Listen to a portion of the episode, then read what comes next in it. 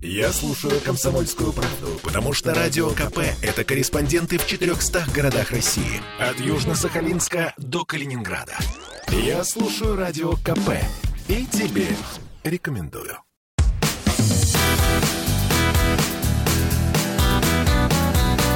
Легенды и мифы Ленинградского рок-клуба. Студии радио «Комсомольская правда» в Санкт-Петербурге в программе «Легенды и мифы Ленинградского рок-клуба» у микрофона Александр Семенов. Здравствуйте, рокеры!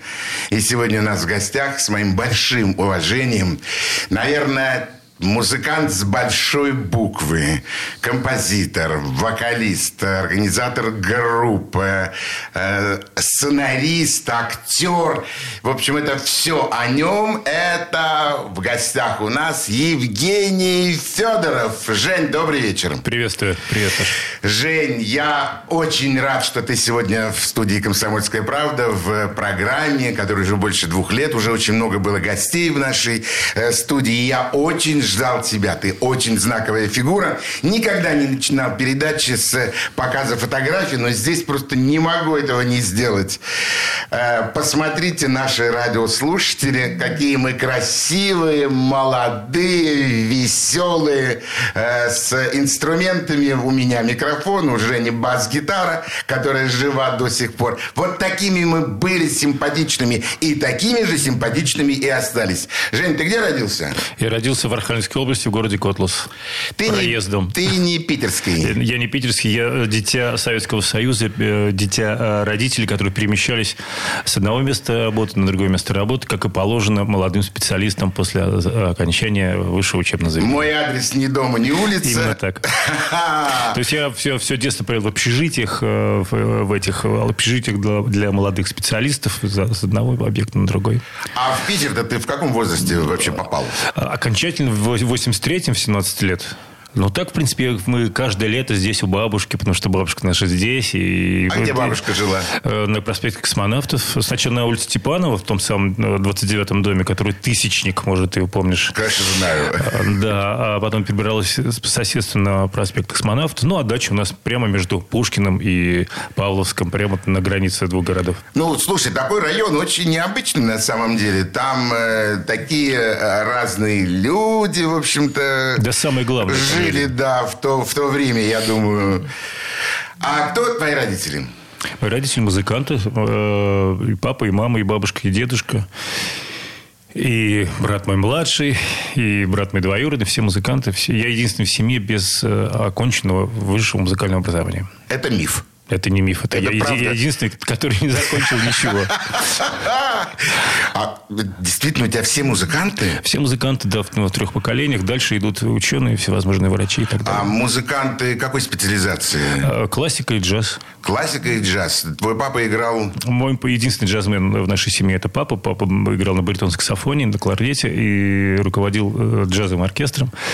Вот. Ну, естественно, как положено был в Советском Союзе, играл, соответственно, всякую эстраду эстрадном оркестре, так называемом. И все это, короче, меня сопровождало все детство. Все Фантастика. А мама? Мама преподаватель фортепиано в музыкальной школе обычной. Фантастика. И тебя не отдали в музыкальную школу? Мы меня отдавали туда с пяти лет, и мама была счастлива, когда меня забрали. Я попросила забрать меня из музыкальной школы в третьем классе. Она сказала, отлично, сынок, Господи, наконец-то хоть кто-то не станет музыкантом в нашей семье это для меня это просто открытие.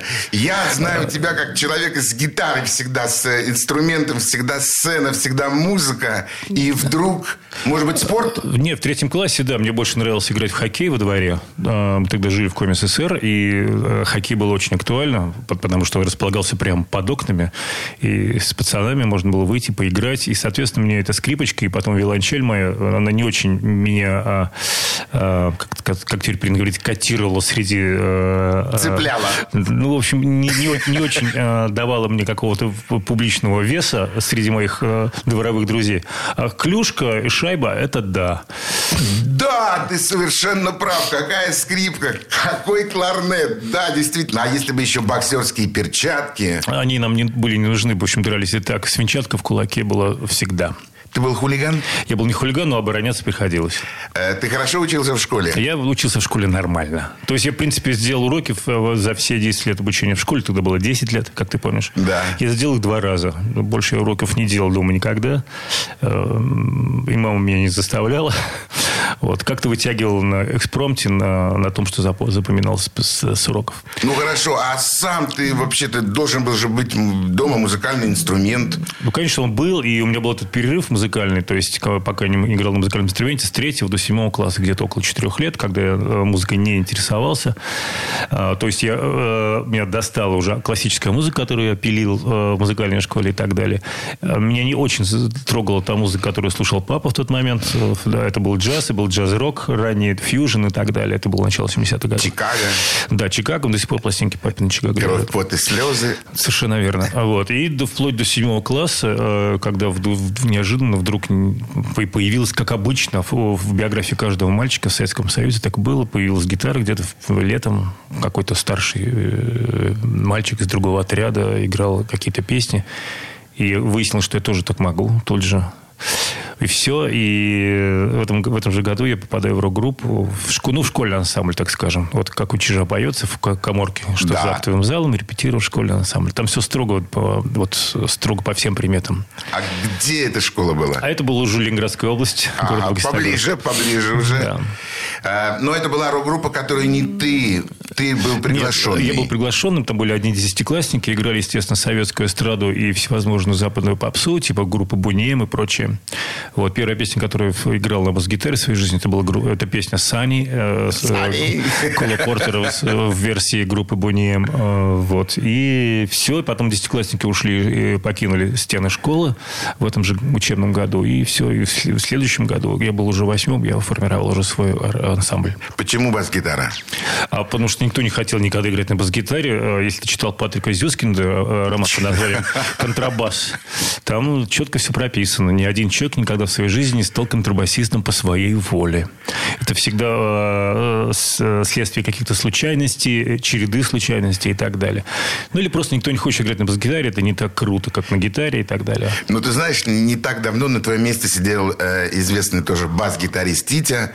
Э, это Женя Павлов, АУ, да, я думаю, ты хорошо знаком да. тебе это имя. И он рассказывал, что очень на самом деле котировались поющие бас-гитаристы. Это, было, это произошло уже потом, в 80-е годы, когда э, появилась прямо плеяда поющих бас-гитаристов, играющих фанк, либо регги и так далее. Я имею в виду сейчас и группы, например, Level 42 с Мартином Кингом, 42. либо Стинга, естественно, с Полис. То есть, э, это были прерывные вещи, и в тот момент, конечно же, бас басисты резко закотировались. Вот. А, а в те годы, когда э, доминирующую роль в любой э, рок-группе играл, конечно же, соло-гитарист с бесконечными запилами.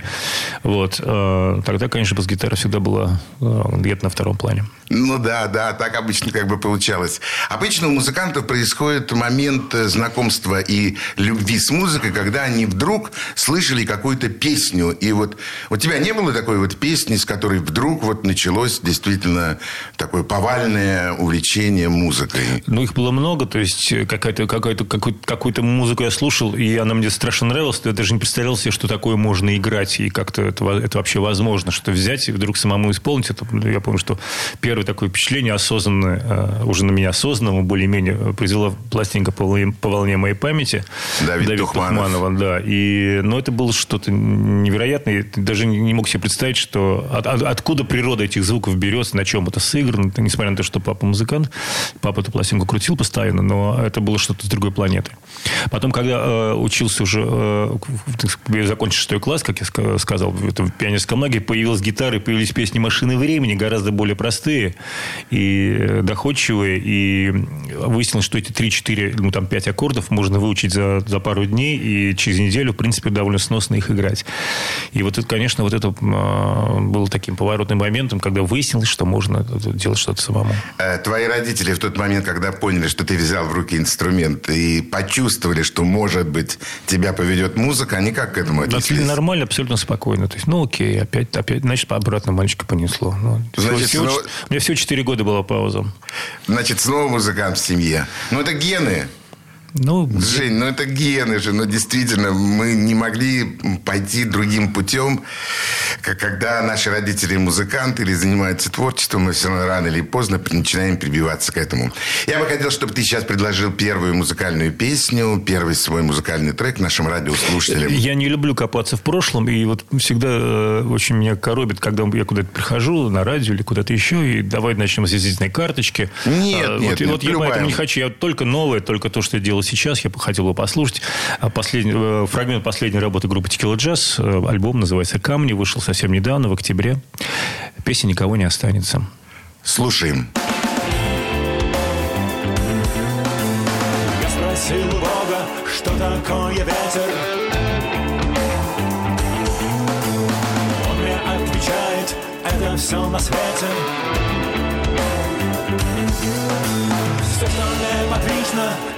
Колется и бьется. Остальное дышит, плачет и смеется, и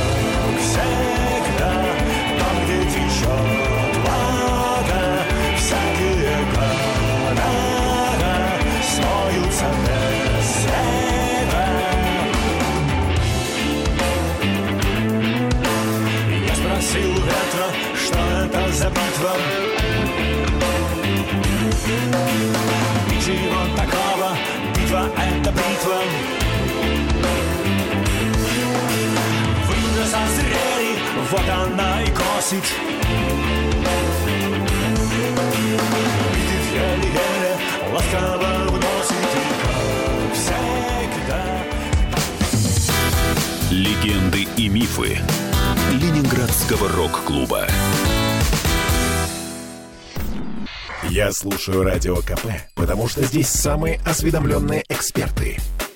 И тебе рекомендую.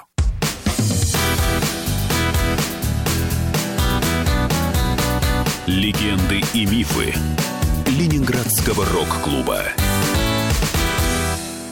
студии радио «Комсомольская правда» в Санкт-Петербурге в программе «Легенды и мифы Ленинградского рок-клуба». У нас в гостях известнейший музыкант, э, бас-гитарист группы «Текила Джаз», э, «Объект насмешек», «Зорг». Э, и последний твой проект называется... «Оптимистика оркестр». «Оптимистика оркестр». У нас в гостях Евгений Федоров.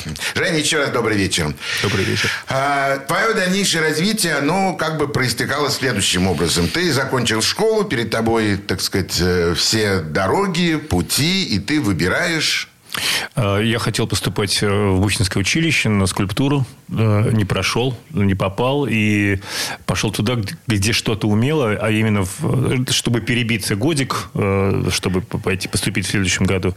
Поступил в культпросвет училище. Это Малый Кулек, так называемый. На Гороховой. На Гороховой. И, соответственно, специальность выбрал ну, обычную, как очень родную для меня, руководитель эстрадного оркестра, а также оркестр народных инструментов.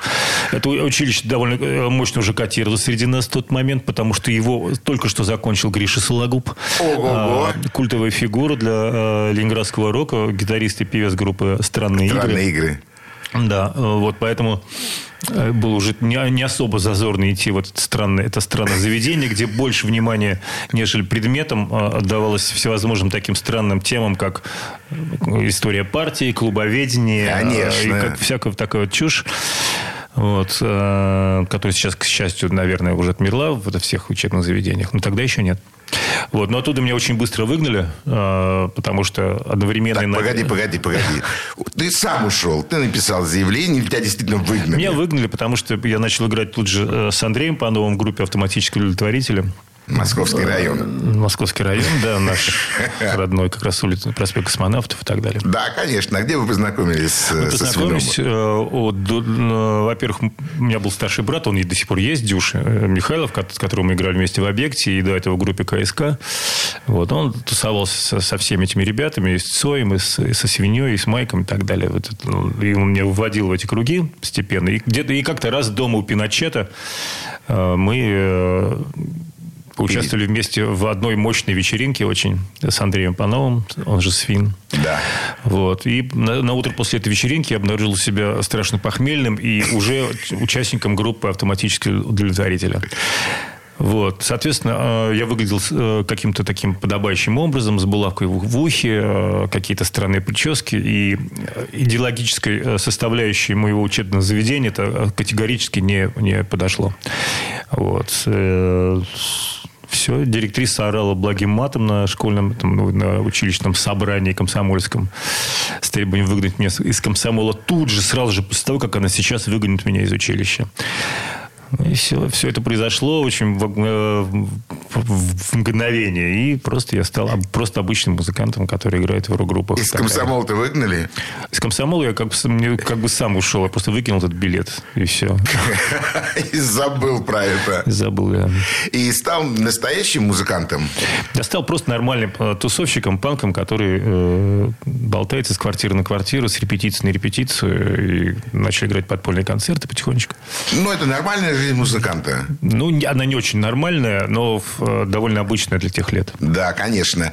А, и твои родители, в принципе, так благосклонно смотрели на это. Абсолютно. Ну, мама, конечно, волновалась, что вот э, я как-то болтаюсь без присмотра, и так хочется, чтобы я все-таки закончил Мухинское училище, потому что она ставила на меня такие большие ставки делала в связи с моей будущей карьерой, может быть, как скульптора. Потому что, ну, я действительно подавал надежды, но вот по рисунку не прошел. Вот. И, ну, вот монументальное искусство отошло на задний план. Ну да, и на первый план стало ее величество музыка. Да, ее величество. От начала и до самого, до самого, до самого конца, что называется. Э, как необычно получается. Э, ты вырос в семье, в музыкальной семье, где, в общем, классика, джаз э, в прерогативе, а ты так ударился, в общем, в панк, в панк-рок. Э, с чем это связано? Ничего такого здесь удивительного нет, потому что панк... И не то, что панк. Панками просто себя называли для того, чтобы побывать или попугать, потому что мы играли, конечно же, это был постпанк, New Wave. Это были новые формы рок-музыки, которая выросла все равно на ниве арт-рока. Отрицая арт-рок, тем не менее, вбирая вбирая в себя все самое лучшее и самое лаконичное из того, что было разработано именно, именно в, в эру арт-рока, где с 69 по 76 год примерно. Вот. Так что ничего удивительного, потому что мы слушали арт-рок, всякие пластинки, и потом э, нашли избавление от этого арт-рока, нормальный рецепт, чтобы выскочить из этой путаницы вот этих неясных смыслов и слишком длинных э, соло и, и прочих каких-то философских трактовок, которые рок-музыке, честно говоря, не очень идут. Э, вот и все. И и, панк-рок это было просто такое маленькое знамешко над э, вот, большим музыкальным э, движением, которое было тогда самым актуальным, самым модным, самым продвинутым, и который был на, на острие всего вместе с модой, вместе с книгами, которые тогда стали появляться и вместе с танцевальными всякими течениями, электронными и так далее. То есть это э, был тот шаг вперед, который, э, результаты которого э, мы до сих пор видим, потому что все, что сейчас, скажем, в поп-музыке происходит, это все вещи придуманы как раз в конце 70-х и где-то до середины 80-х годов. Так что мы были самыми супер модниками, и панк-рок это просто такая довольно общая характеристика всего этого. Слушай, ты сказал, как гвоздь просто вбил. Просто настолько все это мотивировано у тебя, все как бы точно оправдано. Э, очень необычный взгляд. Э, такого еще вот на панкрух я, честно говоря, не слышал. Здорово. Нет, а... мы тогда об этом не думали. Ну, конечно, я, вы не думали. И сейчас просто я оглядываюсь, когда э, с трудом и с большим неудовольствием на, на прежние годы, я понимаю, что это как-то было, было вот так. То есть могли сделать больше? Не могли сделать больше, если были возможности, если были инструменты, если пили бы поменьше. Ну, ну в общем, масса факторов, которые могли бы, конечно, привести к гораздо более красочному развитию событий. Но ты знаешь, все-таки те имена, те культовые имена, которые ты перечислил, из этих имен э, все-таки Женя Федоров, Евгений Федоров, ай-яй-яй, ты действительно занял определенную нишу, и твоя музыка востребована, она понятна, она любима, она тобою сыграна и тобою, в принципе, рождена. Это твоя музыка, это, это, это ты. Ну, я, есть э, варианты трактовок вообще мое, не мое. То есть, как, откуда музыка рождается, откуда приходит. Лучше всего об этом говорит Борис Борисович. Э, лучше не скажешь, но окей. Допустим, я был каким-то, являюсь до сих пор каким-то проводником чего-то откуда-то. Но заслуги здесь мои никакой. Главное, держать приемник в, в настроенном состоянии. Включенным желательно. Даже, да, и иногда там протирать э, тряпочкой и перепаивать микросхемы время от времени. Но это ты не умеешь делать. А, Нет, не умею, да. Не умеешь перепаивать микросхемы. Что мы еще сейчас услышим? Что ты предложишь? Я предложу нашим- другой свой проект. Эта группа называется «Зорги», которая появилась в момент, когда Текила Джаз отдыхала от друг от друга. «Зорги» – прекрасная группа, она существует до сих пор. Сейчас играет несколько другую музыку, но вот фрагмент первого альбома звучит, например, так. Песня под названием «Панда». Слушаем. Я вхожу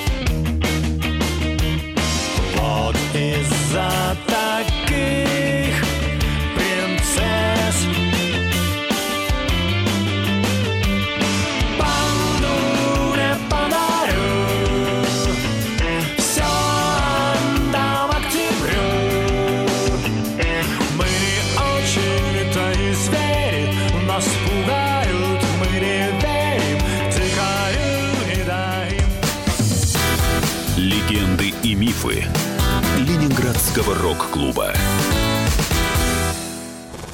Я слушаю Радио КП, потому что здесь самые оперативные новости. И тебе рекомендую.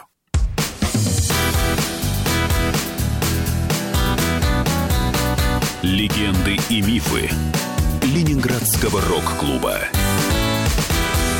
В студии радио «Комсомольская правда» в Санкт-Петербурге в программе «Легенды и мифы Ленинградского рок-клуба». У микрофона Александр Семенов, а у нас в гостях бас-гитарист э, известнейших э, питерских э, рок-команд Евгений Федоров. Жень, что тебя ай-яй-яй звали? Это давняя история, и никто про нее не помнит. Вот я определяю только э, людей и того поколения, ко- потому что они, они вспоминают вот этот, это, это прозвище. Андрей Панов как-то меня прозвал в ту самую знаменитую ночь, в, в- в в течение которой я был принят в состав автоматического удовлетворителя. Вот. И как-то это прилипло. А все, что Андрей... Э, э, все э, эти прозвища, которыми Андрей награждал людей, они Да. всегда прилипали на годы. Это я знаю. На века, я бы сказал даже. Да. Но теперь Андрея нет с нами, поэтому некому меня так звать больше. Ну, Считаю, знаешь- что больше это прозвище нелегитимно. Ну да, но старые товарищи боевые, так Могут, сказать, могут, они могут, а мы могут, да. помним на самом, на самом деле. Вообще была, конечно, фантастическая команда «Объект насмешек». Я когда помню вас, Рикошета, тебя, Шарика помню за барабанами. Э, ну, там вас было много-много различных музыкантов, которые, в общем, Ну, там, прошли. да, не- некоторое количество менялось, да. Было такое дело. Барабанщики менялись. Э, Дусер, по-моему, играл тоже, да? Дусер в самой последней инкарнации, да. Да, он, при- он пришел. Это была сильная команда.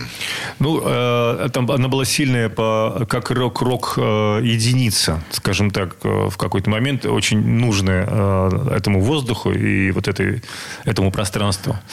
Вот. М- Музыкально мы, конечно, могли бы, э, могли бы э, быть какими-нибудь поинтереснее, честно скажу. Но э, наша функция, э, как сейчас вижу, с, с- с высоты вот этих лет, она заключалась в другом.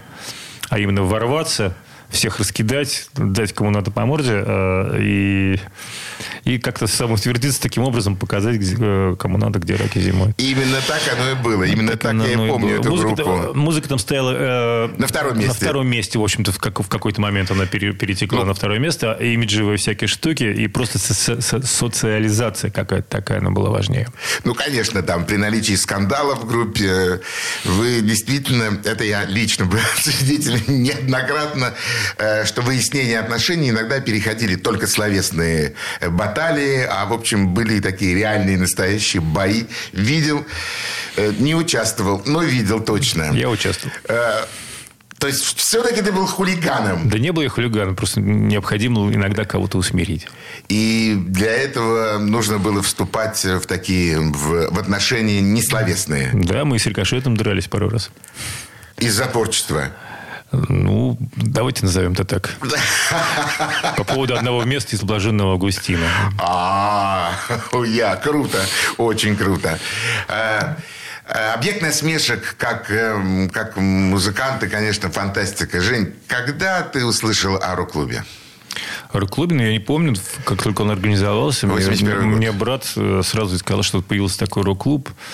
И, не знаю, идти туда, не идти. Вот наша тусовка, никто не хотел в рок-клуб вступать, то есть совершенно. Абсолютно. Опа-на!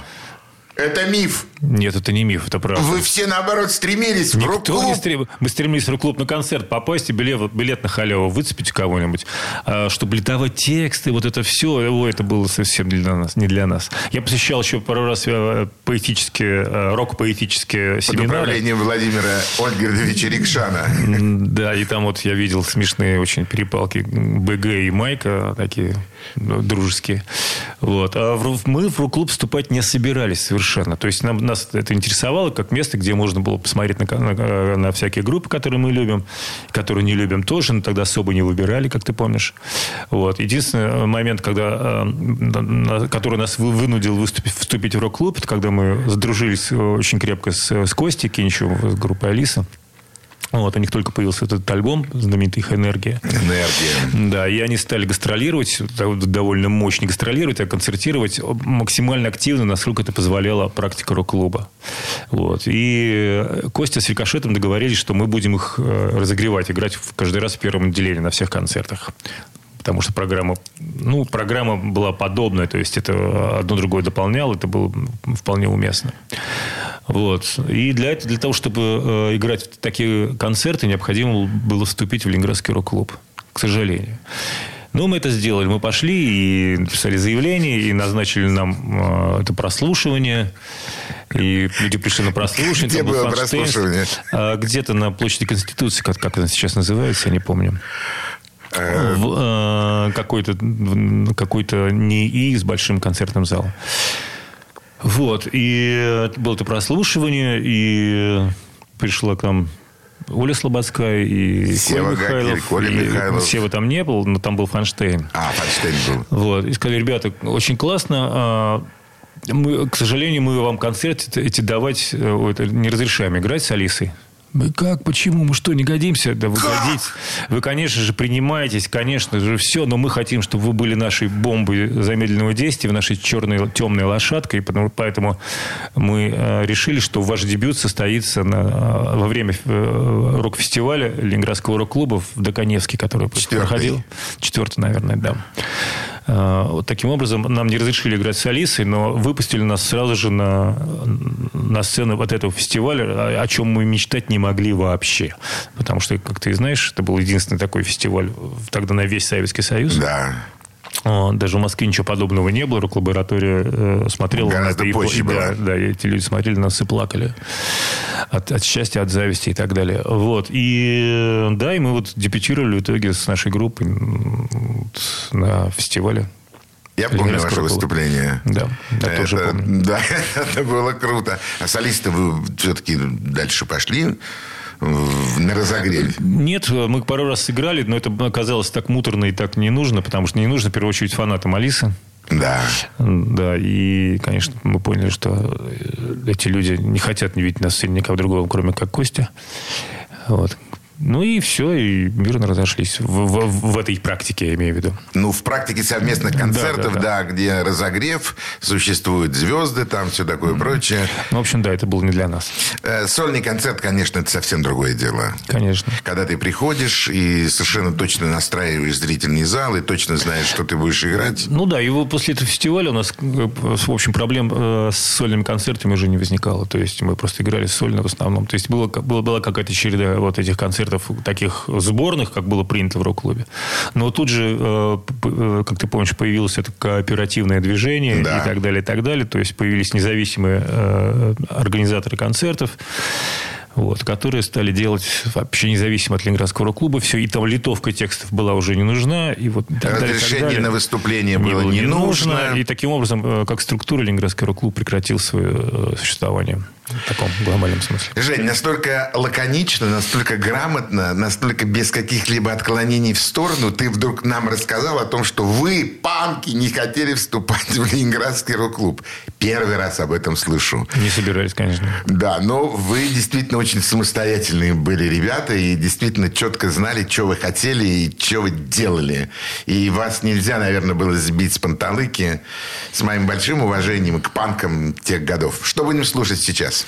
А Сейчас мы послушаем. э, вот, э, в какой-то момент я понял, что э, в, в- засиле, я прошу прощения, говнорока в стране, которое произошло... Есть такое слово. в- произошло где-то лет 15 назад. Самым большим панк-жестом будет собрать коллектив, который будет играть эстетскую поп-музыку, максимально сложную, э, максимально гармоничную и так далее. Таким образом, я собрал оркестр под названием «Оптимистика». Вот. И, на мой взгляд, это абсолютный панк-жест, если понимать э, это широко. Вот. Поэтому послушаем немножко оптимистику, тоже из последней работы, из последнего нашего сингла. Песня называется «Немного навек». Слушаем. Танцы неуместны, да и пение нелепо Я смотрю, как не падает снег Эта ситуация, мне кажется, немного навек Станции небесные, сдающиеся крепости Ключи у меня в руках. Но я не Моцарт и, конечно, не Бах. Да и в другие я минуты не ах. Но все же мелодия где-то забьется в лучах. И тогда подо мной Расстилается ковер золотой а под ним в глубине вырастают изумруды на тле. Все тебе, для нас, но не здесь не сейчас Если обнаружится, что небо не куражится И все-таки выпадет снег это нам по-прежнему покажется немного навек. Закружатся и даже не поверится, что где-то кипит труда. Ты свое слово собирала всегда из этих буквок на льду изо льда. Но может когда-нибудь хлынет из неба вода. И я приду,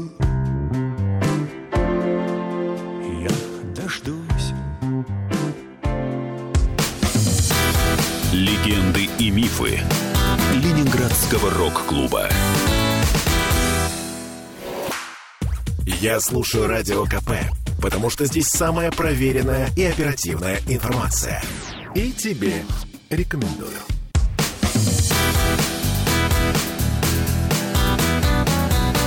Легенды и мифы Ленинградского рок-клуба.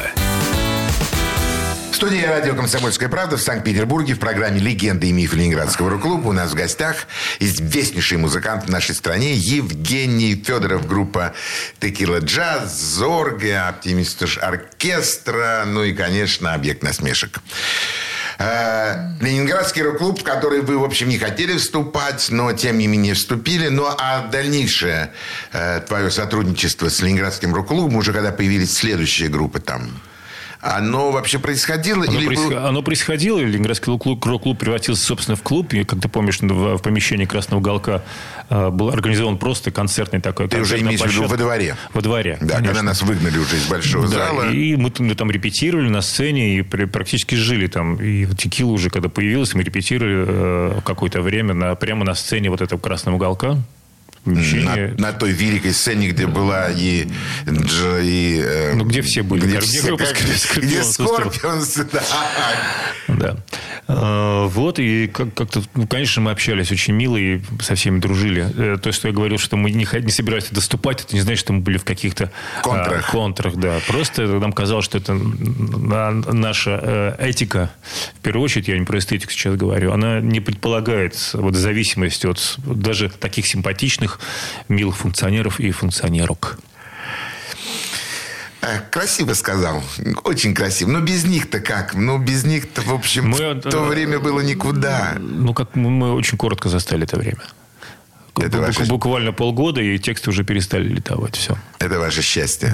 А был директор у группы э, «Объект насмешек»? Директор был. Сначала у нас появился директор под, наз- по- под названием Панкер. Игорь Гудков. Игорь Гудков. Прекрасный человек. Мы с ним Да, дружим. Панкеру привет. Мы с ним дружим э, и сотрудничаем время от времени уже на другой стезе. Вот. Э, Недолго у нас был, где-то год, наверное. А потом э, Марьяна Цой пришла к нам вот, и занялась нами вплотную и со всем своим талантом, с умениями и с энергией э, стала организовывать нам туры и вообще в целом нашу какую-то музыкальную и э, социальную жизнь. Это, конечно, было круто. Марьяна, э, памятники гигантские. То есть вы влились в такую в индустрию.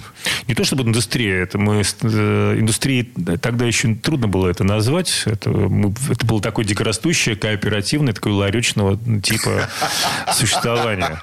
У каждого был ларек побольше, поменьше и так далее. Марьяна. Марьяна была жесткая. Марьяна была жесткой с остальными, но не с нами. Естественно. У нее, имидж, у нее имидж был страшно жесткой женщиной и так далее. Мы, мы первые раскусили, что совершенно все наоборот. Ты знаешь, я об этом догадывался, честно говоря. Но, но вот до этой теплоты я все-таки не дошел. Но я догадывался, что там внутри что-то такое очень теплое. Да, очень- конечно, это, это, это оружие и средства самосохранения, и, и угрожающая окраска, как положено Да. в животном мире. Ну, и какие-то такие прочие вещи, которые помогают в борьбе за существование. Внутри это домашний очаг, и это максимально комфортное и э, такое теплое какое-то ощущение. Теплое, да, Абсолютно. ощущение.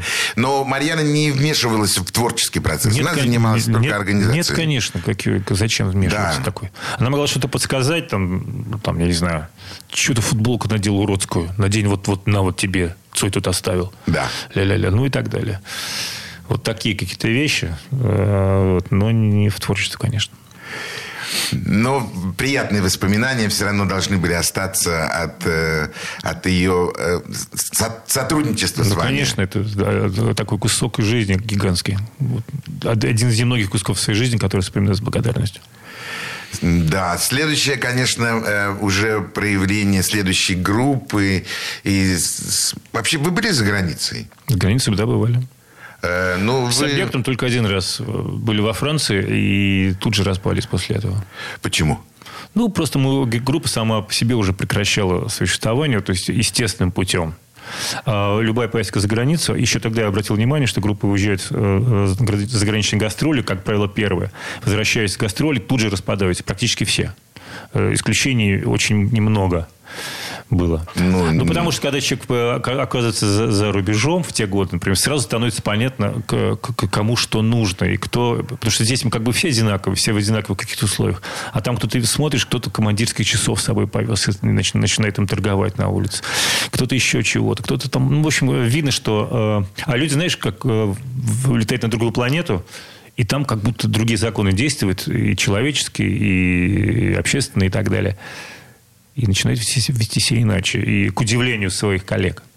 Вот. И по этой причине э, люди ругаются, возвращаются и больше не играют друг, друг, друг другом. У нас другая, другой, другое произошло. Просто мы уже на излете на- нашего э, коллектива, э, его истории, просто съездили и все.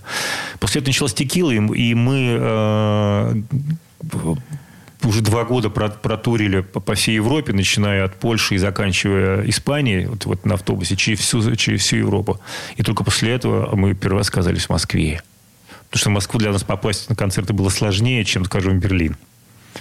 Потому что в Берлине э, куча знакомых, которые устраивают концерты, ля-ля, клубов миллион э, и так далее. И, может, Какие это годы были? Это было начало самых 90-х, уже текила было. Э, то есть э, вы пошли по тому же проторенному пути, автобус и по Европе. Да. Аппаратура с собой? Аппаратура частично с собой, там барабаны. Барабаны? Барабан, э, ки- гитарный усилитель, гитара. Вот. Э, Бывало, что и не так. Бывало, что ездили на фестивале, где, в принципе, все уже стояло, и не нужно было ничего делать. И к этому фестивалю приклеилось какое-то количество концертов, и там уже местные наши друзья, местные музыканты, то есть таких же, как и мы, групп, э, вручали нас инструментами, какими-то, какой-то аппаратурой. В общем, к тому моменту, когда нас узнало, узнали в стране, э, мы прока- про- прокатились очень плотно по, по всей Европе. Очень мощно. И в Европе вас при- принимали... э, как- Абсолютно нормально. Как музыкантов. Мы, э, во-первых, э, путешествовали в основном по неанглоязычным странам, то есть это Северная Европа, и Центральная и Южная, где люди привычно слушают популярную музыку на чужом языке, на английском, скажем. И поэтому то, что мы пели на русском языке, никого абсолютно не пугало. То есть и не удивляло, не, не смущало и так далее. Вот, Потому что мы, мы изначально, э, по крайней мере, в текильных аранжировках мы пытались сделать так, чтобы музыка говорила за себя языком музыки. Текст здесь на- на- носил не такую... э, Ну, в общем, не, не- не играл такой большой роли, как обычно в русском роке. Да, как Ск- обычно. Скорее такая орнаментально дополняющая функция э, у текстов была в, в тот, тот период. В текиле аранжировки занималась группа или ты? Ну, группа, конечно. Я не- Группа. могу сказать, что я что-то делаю один. Ни один человек что-то не делает один. Для того, чтобы человек, скажем, даже человек говорит, я почистил зубы. Для того, чтобы он почистил зубы, нужен кто-то, кто эту зубную щетку сделает. Да, и зубную пасту, И воду. И, и воду. да, и То да. есть не- нельзя сказать, что я делал сам. Конечно же, мы делали гру- гру- группой все, Это делала текила джаз. например. Да. И, и все те поколения музыкантов, которые придумали, как это делать до нас. Это хороший, хороший такой знак тем музыкантам, которые были до вас. Это была первая передача, в которой принимал участие Евгений Федоров. Я благодарю его за участие. И, Жень, я приглашаю тебя еще раз к нам, Ладно. для того, чтобы мы продолжили наш разговор о, о том времени, которое было, и о том времени, которое происходит сейчас. А сегодня мы прощаемся с нашими радиослушателями. Всего доброго. До свидания. Пока. До свидания. Легенды и мифы Ленинградского рок-клуба.